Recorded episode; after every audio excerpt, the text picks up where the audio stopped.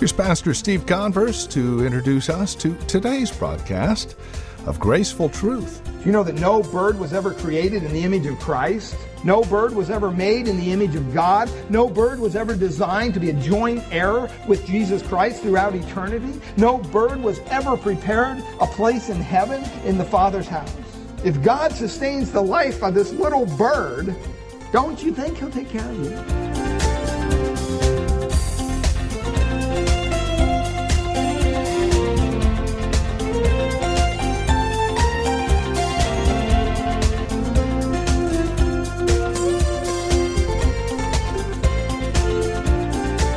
From Grace Bible Church in Redwood City, welcome to today's broadcast of Graceful Truth. Our time together today returns us to our look at the antidote for anxiety.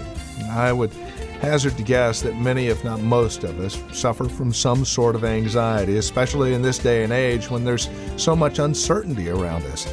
Yet God has a wonderful antidote for us, and it is an antidote that we'll look at together here today on the broadcast. Please join us and be encouraged to avoid anxiety. Here's the plan laid out before us with our teacher and pastor Steve Converse and this edition of Graceful Truth. Life is not contained solely in the body. Life is contained in the very nature of God. I live not because my body lives, but because God lives. He gives my body life to live. Life is more than the body. It's more than food. It's more than clothes. That's a hard sell in our society today. People don't get that. And he gives us here three reasons, basically, why we shouldn't worry in verses twenty-six to thirty-two and then in verse thirty-four. First one we want to look at, it's unnecessary. Worrying, anxiety is unnecessary because of who your Father is. Don't worry about the basics of life, what you're going to eat or what you're going to drink or what you're going to wear, because of your Father. And I think a lot of believers today have forgotten who their Father is. I remember when we were raising up Crystal and she was living with us at home and, and, and everything through junior high, grade school, junior high, high school. I can't remember ever her waking up going, what are we going to eat today? I don't have anything to wear. Well, she said that, but like the same thing. She had lots to wear. She just didn't, you know. I don't ever recall her saying, where are we going to be tonight? We don't have a roof over our head. She was never worried about her next meal. Why? Because kids don't worry about that, generally. They know they're going to have clothes. They know they're going to have food. They know they're going to have a bed, something to drink. Now, unfortunately, there are people, there are families in the world that don't have those things. But I'm talking about the majority here. That never even enters their mind. It's just expected. And as if human fathers, we provide for our kids in that way, how much more and how much more faithful is God to provide for us, His children? We don't even measure up to God at all in that level. We forget that, you know what, God includes things. This little story this past week, and it speaks of not understanding the resources that we have that God has provided for us. There was this gentleman who he was in a mall one day and he read this pamphlet on cruises, and he wanted to go on a cruise. He was poor, didn't have a lot of money, and so he took basically years of his life and lived without so that he could save enough money to go on a cruise. He just wanted to get on this big boat and go see all the sights with all the people. And he had to save his money, and eventually the day came when he could achieve his dream. And he walked into the travel agent and he bought his ticket for the cruise. And he got home and he realized, you know, I spent so much on this ticket, I don't have any money left for food. But at least I can go on this cruise and, you know, have a good time and and maybe the sights and everything. So he decided to take some peanut butter and a loaf of bread on the cruise with him. And he gets on the boat and, you know, meal, dinner, bell rings, and he runs to his, his little bunkhouse there, his room, gets out the peanut butter, and he's making his sandwiches because he didn't have any money to go buy the food. And he did that for a couple days, and he just couldn't take it anymore. He just got sick of eating peanut butter and bread and watching all these people just gorge themselves. So he went up to one of the porters, and he said, you know, how how how do I get to eat? I need to get some real food. And the porter looked at him and said, well, do you have a ticket for the crew? And the gentleman said, well, yeah, I got a ticket. I'm here. Oh, well, all the food's included. See, sometimes, sometimes that's how we live our Christian life. We don't have to worry about some things. Food's included with your ticket. I mean, that kind of sounds humorous, or it may sound sad, depending on your perspective. But that's how we live a lot of times. You can eat all you want. We're like the man in the story when it comes to understanding and living by God's grace. I mean, people in our society, we worry about everything. We worry about how we look, what we wear, how much money we have in the bank, rising cost of gas, falling stock prices. We worry about foreclosures. Are children going to turn out right? We worry about our health. We worry about whether our job will be eliminated due to downsizing. We worry about who we're going to marry. We're going to worry about, well, will our marriage last? We worry about all sorts of things. And all that worry, all that anxiety has a tendency to hit us in the area of health. It causes sleeplessness. It causes tension, headaches, irritability, high blood pressure, ulcers, heart disease, inability to relax. See, and what has happened is it's been so unfortunate because Christians have joined the ranks of those who worry and fret about everything. And it's okay. We have taken this cue from the world around us. It's closed in around us. And we just said, well, I guess this is what we do. We worry. We've allowed Satan to defeat us and cause us to stumble. And instead of trusting in the power and the provision and the protection and the providence of a sovereign God, we have grown used to basically just living anxiety-plagued lives. In James chapter four, verses one to three, James makes it clearer about worry, about anxiety. He says, where do wars and fights come from among you? Do they not come from your desire for pleasure that war in your members? You lust, you do not have. You murder, you covet, you cannot obtain. You fight and war, yet you do not have because you do not ask.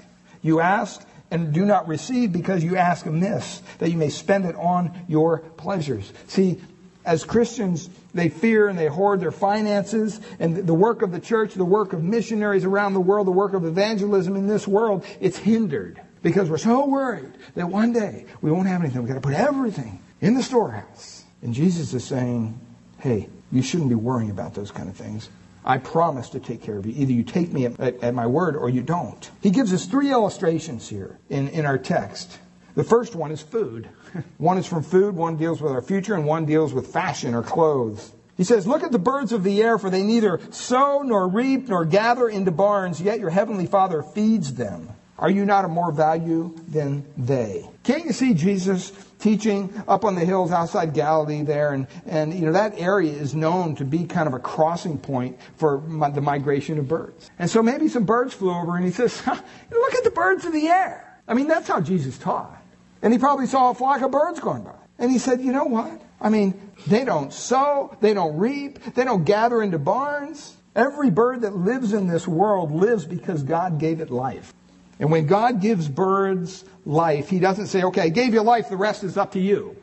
You got to figure out how to continue to live. He doesn't do that. Birds don't get together and say, hey, we got to come up with a strategy. We got to come up with a plan to keep ourselves alive. Birds don't do that.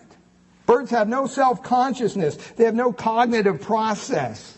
They have no ability to reason. But God has planted something within birds, something called instinct, so that they have this divine capacity to find whatever's necessary to live. And so God doesn't just create life, he sustains life. In Job thirty-eight forty-one, it says, who provides food for the raven when its young ones cry out to God? In other words, the little birds actually look to God, the Creator, for their food. It's God, the Creator, who gave the mother the instinct to bring the food. It's God, the Creator, who gave the mother the instinct to build the nest and to migrate to the new area at the exact precise time. Psalm one forty-seven verse nine says, to the young ravens which cry out, he gives food. See, God feeds the birds through the process of their own instinct, which the Bible calls that crying out to God. That's the way he's created them. That's the way he's geared them. So if God is going to take care of some irrational bird who cries out to him through their instinct, don't you think God will take care of his own children? That's his point. And that's what he points out. He says, are you much better than they? Aren't you much better than they? Arthur Pink wrote this. He said, here we may see how the irrational creatures, made subject to vanity by the sin of man, come nearer to their first estate and better observe the order of nature in their creation than man does. For they seek only for that which God has provided for them. And when they receive it, they are content. This solemnly demonstrates that man is more corrupt than all other creatures, more vile and base than even the brute beasts. God takes care of the birds. And what Jesus' point is, don't you think he was going to take care of you if you're his child, if he created you in his image? He says there, they neither sow nor reap, they don't gather into barns, and yet your heavenly Father feeds them. Now, some of you may be saying, oh, that must mean that I just go home and kick back in the lounge chair and open my mouth and worms are going to fl- drop in from heaven. No. I've never seen it rain worms. This doesn't happen. God feeds birds through their instincts. He gives them the ability to go out and, and find what they need to eat. This isn't an excuse for laziness or idleness. They're busy searching. They're gobbling up insects and worms and all sorts of things. You hungry yet? Okay, they they catch their young and they or they you know they show their young, they care for their young, they teach them how to fly. They do all that. It's all based on instinct. They never overdo it. They never sit around going, you know, are you getting tired of this this this little uh, nest we got here? I think we need to expand. We need to upgrade. They never say, I'm going to store more worms. They never say to themselves, eat, drink, be merry. See, within the framework of God's design for them, they never overindulge themselves. Birds only get fat when people feed them too much, when they're put in cages. See, we're the ones that have the tendency to continually stockpile and hoard things. Birds don't worry about where they're going to find the food. They just fly, and they find it. God provides it. Birds have no reason to worry. So if they don't, what are we worrying for? Are you not much more valuable than them? That's what he says. Do you know that no bird was ever created in the image of Christ? No bird was ever made in the image of God. No bird was ever designed to be a joint heir with Jesus Christ throughout eternity. No bird was ever prepared a place in heaven in the Father's house. If God sustains the life of this little bird, don't you think he'll take care of you? That's what he's saying. Life is a gift from God. If God gives you the greater gift, which is life, don't you think he will give you the lesser gift, which is just being sustained by food? So don't worry about it. Martin Luther said, God wants nothing to do with the lazy, gluttonous bellies who are neither concerned nor busy. They act as if they had to sit and wait for him to drop a roasted goose into their mouth. See, God gives us life, and he gives us the ability to sustain it. He provides for us. And sometimes that's through effort. We need to work. That's just what we do. People say, well, why are there so many starving people in the world? Well, in a lot of those countries, they have such a mixed-up religion, they won't eat the food that God's given them because of their own religious beliefs. They believe they're idols, or they believe they're reincarnate, whatever, grandmother, whatever it is. And so they won't they won't eat certain things, okay? It's sad in a way. So you have some of these countries with thirty-five, forty, fifty percent of their food source is off-limits due to their pagan beliefs. Somehow rats are holy or cows are holy or whatever. There's plenty of food, and God will provide as we're faithful to believe his word. His word. So you should never worry about food. He uses that illustration. He covers it very clearly. Secondly, verse twenty-seven, he says, which of you can, by worrying, can add one cubit to his stature? In other words, you shouldn't worry about your future either. A cubit basically is the distance from your elbow to the tip of your finger, usually about eighteen inches. Now look at what he's saying. Which of you, by worrying, can add one cubit to his stature? Now, do you think he means literally adding eighteen inches to your height? No, he's not talking about that.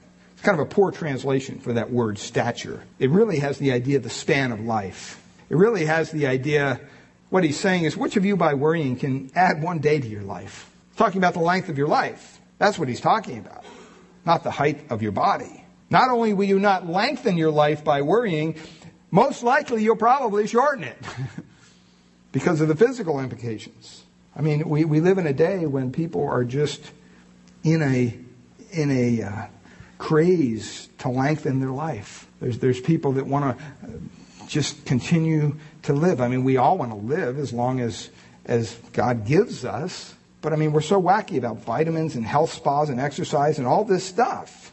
And it's like we've taken the human body and we've turned it into this idol. Now, should we take care of our bodies? Definitely. Should we eat healthy? Sure. But the Word of God clearly tells us that God has determined the times of not only the nations, but our lives. He's already determined that. He's designed how long you're going to live. Now, am I saying that exercise is useless or it's wrong? No, obviously. We, like I said, I mean, I think we stay in shape, and then hopefully it helps us work better. It helps us think better. It helps us live a more fuller life, you might say. But don't kid yourself. Just because you're going to the gym seven days a week for a couple hours, that you think somehow you're going to squeeze one more day out of God than what he's allotted for you to live. It doesn't work that way. See people that pass away all the time. Oh, they're marathon runner, you know, all this stuff. And you see people on the other thing, it's like, man, they abuse their body to sick levels. I think of my brother Bob, and, you know, we always joke as a family, like, I don't know how this guy is continuing another day. I finally caught up with him. But, I mean, I mean, ask my wife, you know, he'd come and visit, and, you know, he'd be in the in the, in the bed before bedtime, you know, eating candy and all sorts of things, ice cream, and, you know, just, I mean, he just didn't eat good food. But you know what? Just because he did that didn't mean he died earlier than what God has allotted. We don't want to die. We want to live longer and longer and longer and longer. That's kind of what is in our system. And so then we tend to worry about things like that. And we have to stop and say, you know what? God already has the day I'm going to die. He has the time. He has the way. He, everything. So we just need to work it out day by day and live each day to the fullest. Use for His glory. Charles Mayo of the Mayo Clinic said, worry affects the circulation, the heart, the glands, the whole nervous system. I have never known a man, I like this, to die of overwork. But many have died of worry. See, you can't, you can worry yourself to death, but you can never worry yourself to life. And yet that's what people try to do. Last week, I was telling Terry after the service that, you know, once in a while when I, Sunday mornings, for whatever reason, I don't know, just physically, I get these kind of, call them panic attacks or whatever they're called. I, I don't view them as that because I'm not really nervous about anything. But, um, and, and he said, well, sometimes your heart just, it starts racing. And I said, yeah, that's what it feels like. And you start sweating and you feel like, you, you know, you get kind of dizzy sometimes and stuff. Well, that's how I felt all last week. And so I was telling him after the service, I, said, I just felt really weird. And, um, uh, you know, and he said, well, you know, I go to the doctor, and he says, well, you're anxious, you're, it's anxiety about something. I said, well, I don't know, because I, I, I, I truly don't worry about a lot of things. I mean, you can ask my wife. I usually sleep through the night, and, you know, I'm just kind of, you know, I don't, I don't worry about a lot of things. And so it's just something physiological in my body that causes to do that. But I know, I can't imagine being worrying and worrying yourself sick. I mean, I have no control over that. But if I had control over it, I would stop it. The first point is worry is unnecessary because of who our Father is. He gives an illustration about food. He gives an illustration about future, about the length of life. And then the last thing he talks about, ladies, is clothes, fashion. Okay? Um, there's a lot of people who just live for their clothes. That's all they live for. And that's what he says in verse twenty-eight. So why do you worry about clothing? See, if you were really poor in that day and age and you had didn't have proper resources, you know, you probably didn't have very nice clothes. But today, I mean, people live for clothes. It's amazing to me. I remember before I was married, the ladies in the church over at First Baptist Church, Hassan remembers, they always used to make fun of me, the way I dressed or whatever on Sunday, because I, you know, I was colorblind. But, but, you know, so I remember this one dear lady, Missus Hobbs, she goes, you know, we're going to go buy you some clothes. We're going to take you to the clothing store. So she took me over to Mervyn's or wherever it was, and, and uh, you know, gave her some money. And she goes, well, what do you want? I said, I don't, I don't really care. Buy whatever you think looks good, whatever. And it's just kind of funny because we get into this whole thing of, you know, we've made such a big deal. Now, I'm not saying look like, you know, come to church dressed in a sack. But on the other hand, you know, don't don't over-prioritize it. Um, First Peter chapter three says, do not let your adornment be merely outward, arranging the hair, wearing gold, putting on fine apparel, but let it be the hidden person of the heart. Now, do we want to look our, our, our, our best for the Lord and things like that? Yeah, does that mean you have to wear a suit? No. Okay, that has nothing to do with that. You know, um, you're going to come here in a, in, you know, little running shorts or whatever? Probably not. That wouldn't be appropriate. Okay, so we're not, you know, it's not talking about that. But what he's saying is stop worrying about these things. It just is our total focus today. And he, he turns it over to the illustration of the flowers. He says, look at the lilies of the field. And this is just a general term. A general term for, for kind of field flowers. The ones you see growing alongside of the freeway. He says, you know what? They, they grow. They don't toil. They don't spin. You know, they don't, they don't hang out one day and say, hey, today I'm, I'm red. Tomorrow, maybe I'll be blue. You know, they, they don't care about that stuff. I mean, you know today that you can actually go to a person and they will have you fill out a thing and interview you and say, okay, here's your color. This is what you should wear, because this would bring out the, your hair or whatever, you don't have any hair, but the eyes or whatever it might be. I wonder what they do with, with bald guys. I don't know. That kind of the equation's thrown out the window, so I don't know. But, you know, and, and almost as Jesus is saying, you know what, don't carry it to this level. Don't worry about it to that point of view. Because he says, you know what, I mean, you can dress up yourself in the finest of clothes and you don't even come close to what God did through his creation. Have you ever looked at a, at a flower? Have you ever had the opportunity to look at a rose petal under a microscope and see the structure and see the cells? I mean, it's amazing, the color, and it's all God. That's what God did.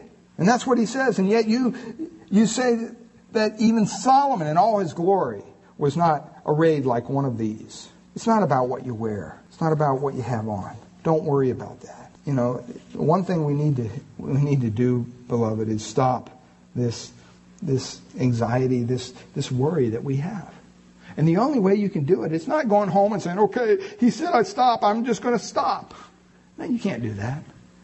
You have to stop because of your view of who God is. Either you believe God will care for you and he will fulfill his promise in your life, or you believe he won't. Either you're going to doubt him or you're going to believe him. If you believe him, then what Jesus is saying, what are you worrying about? Don't you think God knows the future? Don't you think God knows what's going to happen tomorrow? Don't you think God knows what it's going to take to get you through the next day? He does. And he'll give you the grace to do it if you trust him. But if you allow worry to paralyze you, to the point where you, you're no good to anybody. What good is that? It's just allowing the enemy to have his way in your life. And so Jesus says, you know what? Stop it. If you're worrying, stop it. If you're not worrying, don't start. Close with this little poem. It says this, said the wildflower to the sparrow, I should really like to know why these anxious human beings rush about and worry so. Said the sparrow to the wildflower, friend, I think that it must be that they have no heavenly Father, such as cares for you and me. Father, we pray this morning that you would teach us the lesson that you have before us dealing with worry. Father, that you would show us clearly in your word, and you have, that it's unnecessary because of who you are. You're our Father. You're our Heavenly Father. You promise to care for us. You promise to meet our needs. Lord, there's not one thing that we're going to add to our life by worrying about something. And yet it's so easy for us. We fall into it so many times. Lord, we need to stop. We need to call it for what it is, sin. We need to repent. And we need to turn our heart to you. And we need to, to really trust you with whatever worries us. Because, Father, you do that work in our lives, and we thank you for it. Well, you have been listening to Graceful Truth with our teacher and pastor, Steve Converse. And it's our prayer here at Graceful Truth that God would reveal his grace to your hearts through the teaching of his word each week. We trust you're currently involved in a Bible teaching church in your area, and if not, we'd love to have you come and visit us here at Grace Bible Church in Redwood City. We meet each Sunday morning for our praise and worship service at ten a.m. We offer nursery care and Sunday school classes for our children up to grade five. If you'd like to encourage us here at the Graceful Truth program, give us a call.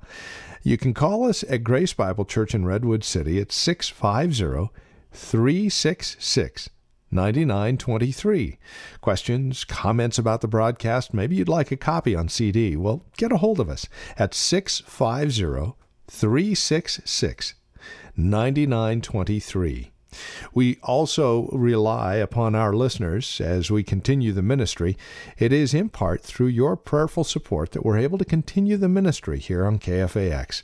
So would you consider that as you contact us? Again, six five zero, three six six, nine nine two three. On the web, graceful truth dot org. And now, to close out our time together today, once again, our teacher and pastor, here's Pastor Steve Converse. Thanks, Andy. I have a special announcement for the ladies in our listening audience. We will be hosting a women's expository conference with special speaker Colleen McFadden from the Simeon Trust on Friday and Saturday, May fifth and sixth. This conference will be beneficial for women who teach Bible study, Sunday school, or just enjoy studying God's Word. Colleen is a very gifted teacher who will be sharing with our ladies the importance of expository principles in both Bible study and teaching. Breakfast and lunch will be provided, and there is a registration fee of just sixty dollars. The registration form can be downloaded from our website, grace bible online dot org, and mailed in with your payment. Pre-registration is required, and we're encouraging the ladies to register early because seating will be limited. Once again, we will be hosting a women's expository conference with special speaker Colleen McFadden from the Simeon Trust on Friday and Saturday, May fifth and sixth. You can check out our website for all the details and times and download the registration form today. Thank you, Steve. And again, friend, we'd love to hear from you. So call us today, six five zero, three six six, nine nine two three, or write to us, twenty-two twenty-five Euclid Avenue, Redwood City, nine four zero six one is our zip code. Until next time, God bless.